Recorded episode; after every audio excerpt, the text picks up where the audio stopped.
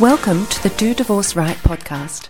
I'm your host, Becca Maxwell, and I'm here to help you transition through your divorce with ease and integrity.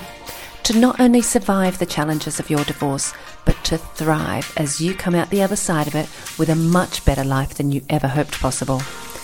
On this show, we talk about many different aspects of divorce, interview women who have their own incredible divorce stories, or those who can offer some great advice as you go through yours.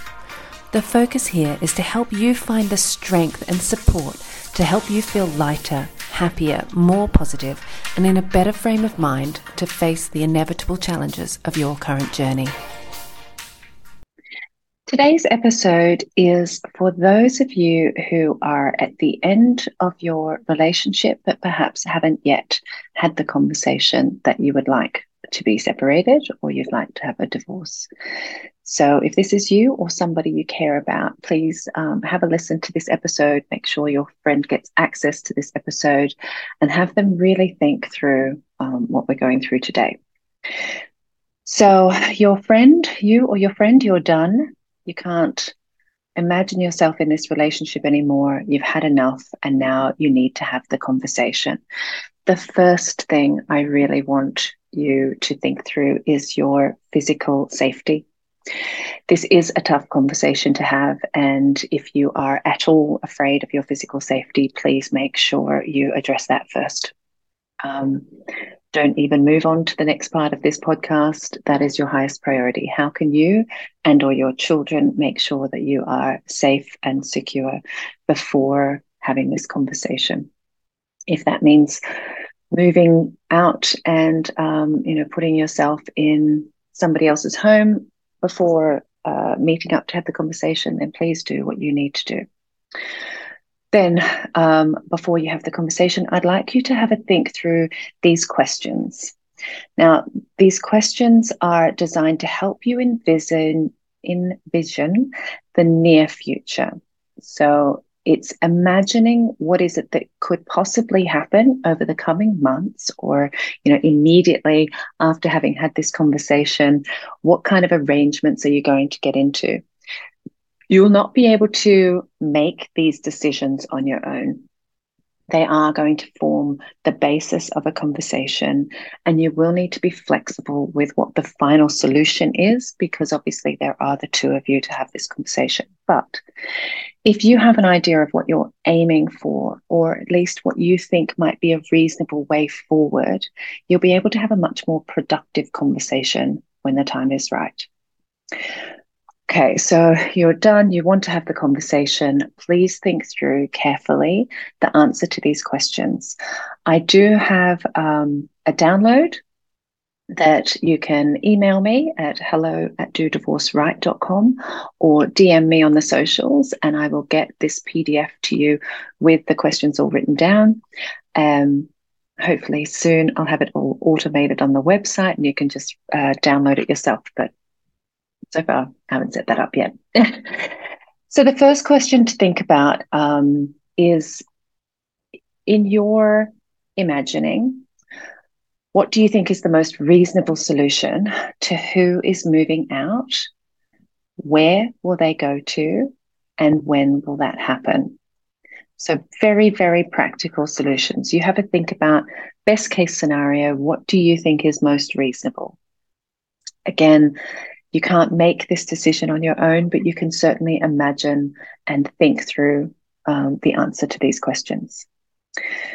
So, the person who's moving out, what access will they have to the marital home once they've moved out? Will they have a spare key? Will they be able to come and go as they please? It has been their home. Um, or will they have to then knock on the door when they come by? Will you have um, a schedule of access to the house? So think through what does that access look like? How easily can that person come and go from the home that they've been living in? Um, it could be you from that home that you've been living in over this period of the marriage. The next question is well, where, if you have children, where will the children spend what time? So, in which homes will they live? Um, there's a lot of different options with co-parenting. You'll you might want to try Um, a lot of different formats here. It's not about making the decision with these questions, it's about creating some energy and imaginings around it so that you um, have at least thought it through. So, where will the children spend what time? How will they get from one place to another? Who's doing pickups and drop offs? Um, will you be walking distance? Are the children old enough to walk on their own? Um, can they be trusted to do that? Uh, will they, you know, disappear? What do you think is a reasonable way for that to happen?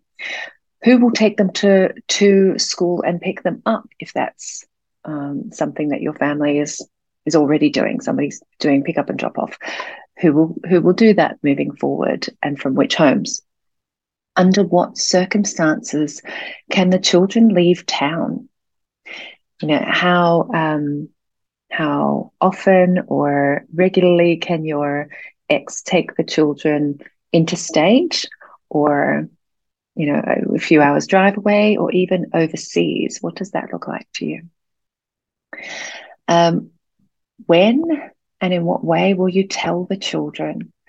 Again there's lots of resources um, around age appropriate um, talking to the children.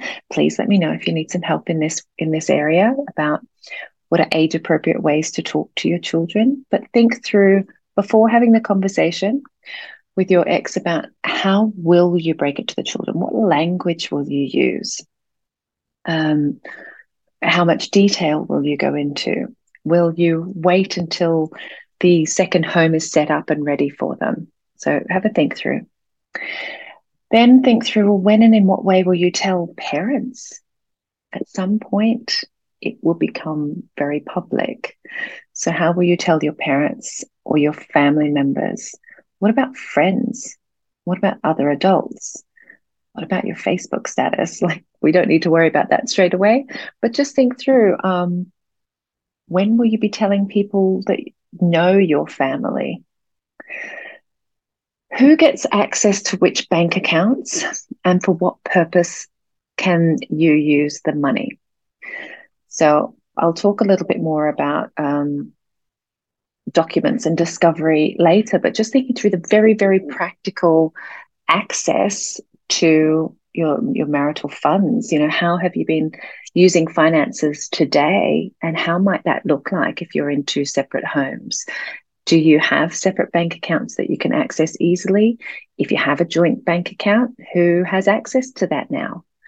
Um, what can they spend? Um, is there access to credit cards? Who gets to use which credit cards, if there are any? Um, for what purpose can you use them? Can they can can you uh, furnish your new home using credit cards that you will both pay off? Who will pay them off? what limits do you agree to place on the use of each card? It can be very helpful to, to set a limit or agree a limit between the two of you, something that feels reasonable. Might, it might be, I won't spend more than $200 um, on a purchase without clearing that with you first from a joint bank account. Um, you know, it can, or it can only be used for groceries and bills. Anything outside of that I'll talk to you. Just have a think through what feels reasonable, again, before having that conversation of wanting to separate. On that, on the finances and credit cards and who might have access to what, what consequences will flow on if one of you violates the agreement. So not just on finances, I guess on any of it. What what happens then if they don't move out, or if one of you violates the agreement that you're making today, is it possible to articulate what those consequences look like? Have a think about it. Again, you might not have the answers to everything straight away. Take your time. Who's going to pay what bills? Um, is it as simple as saying your home, your bills? Uh, remember, you've you've had one shared home, and now you're going to have two separate homes. So, of course, the bills double or they they don't exactly double but you know there will be a change in in expenditure so who's going to pay what moving forward what about um, insurances and investments and savings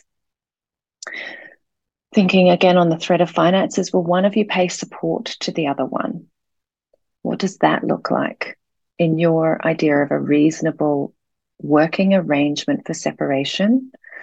These are not legally binding at this point. It's for the two of you to have a discussion around what feels reasonable, what feels appropriate throughout the separation.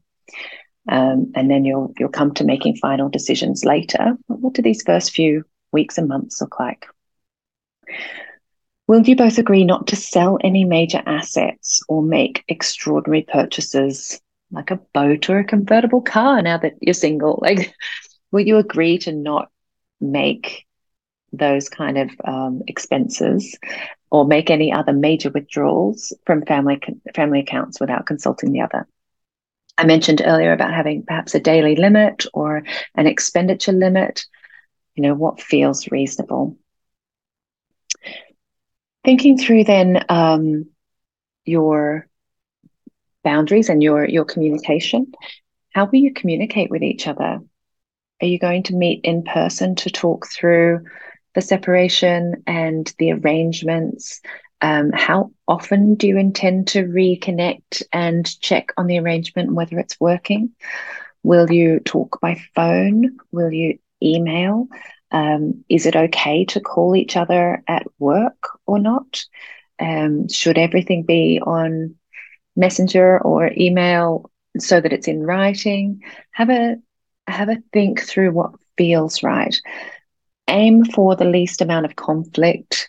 You know, I don't want you to think, okay, it all needs to be in writing because uh, it'll be taken to the lawyers. Please imagine the best case scenario moving forward. Is it possible for the two of you to communicate well in person or to communicate well um, with without having to automatically think about lawyers and high conflict, you know, um, divisions? Then let's take that one step further. The relationship is over um, you're communicating ideally openly and truthfully and honestly. You're communicating to the children and your family about um, the separation and at the end of the marriage. Um, let's assume all is going really, really well. What freedoms then do each of you have to form a new relationship? Are you free to date? that might feel okay. It might feel icky. Have a think through that. Um, if you've decided that it's okay for you both to date or for, for one of you to date, is it okay to be seen dating in public? Is it okay to be affectionate in public? Is it okay for company to spend the night?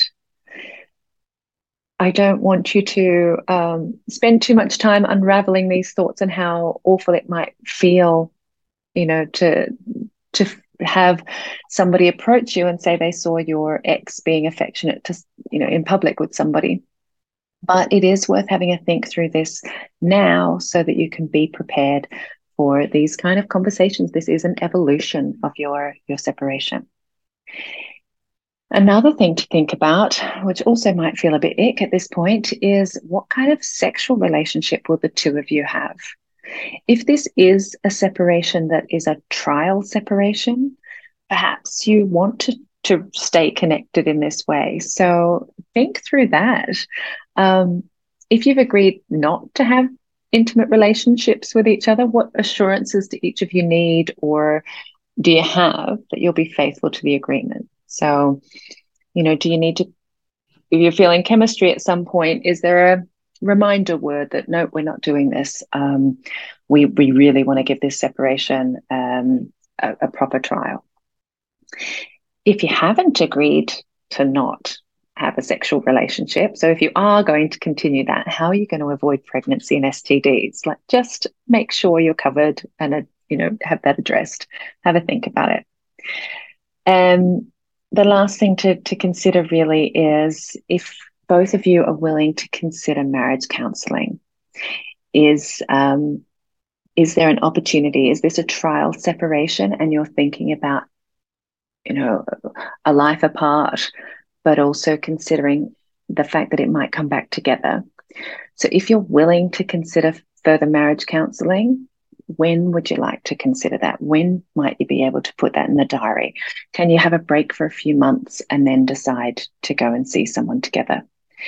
If not, if you're done, done, um, and he agrees that you're done, done, if it's um, if marriage counselling is just not an option, are you both willing to agree to the date of separation? As I mentioned earlier about being separated under one roof, you can certainly move into separate rooms. You can stay in the same home if it's um, safe and practical to do so. If you can agree to that date of separation, then you know that 12 months from now you're able to start the formal process of divorce. So there's there's quite a lot of questions there. There's a lot to think through. Um, again, you're not necessarily going to have all of the answers. You can't create these answers on your own. It is a discussion, not um, not a dictate. Um, and then from there, you need to start going into discovery. So, but what I mean by discovery is you need to start collecting a list of your financial position, exactly what is in the marriage. So I'll go into that in a in a separate um, sorry, not what is in, in, the marriage, but you know, the assets and liabilities. Um, I think that's worth a, a, whole separate conversation. In fact, you might be able to go back to some conversations that I've had um, with guests around the financial aspects. Um, but yeah, let me go into that separately. So, first, please be assured of your physical safety. Do what it takes to keep you and or any children safe for this conversation. Secondly, have a think through all of these questions. What does this separation look like to you? In the next few weeks and months, what is a practical working arrangement for your separation? the, thinking through these questions just helps you have a much more productive conversation when it comes to um, when it comes to it. And then thirdly, you'll go into collating all of the documents and the discovery of the details, um, so that you can have a better idea of where your position is, what your position is, um, before you go into the actual separation and divorce. I have um, I have mentioned that this is all in a PDF. These questions are in a in a PDF that you can fill in yourself. Please contact me if you'd like access to that. If you'd like a copy of it at any point, um, and I'll give that to you for free, no problem. Take care, and also remember, please, that you do not have to do this alone. There is a lot of support available to you, and if ever you feel that you need um, a, a coach to help through this um, difficult time, please don't hesitate to reach out. I do offer a free 30 minute discovery call, and we can cover quite a lot in that discussion um, before we even begin working together. Stay well. Thanks for listening. I hope you took something of value out of this episode. I'm your host, Becca Maxwell, and you can find me on the web at dodivorceright.com or on Instagram at dodivorceright. I look forward to connecting with you there.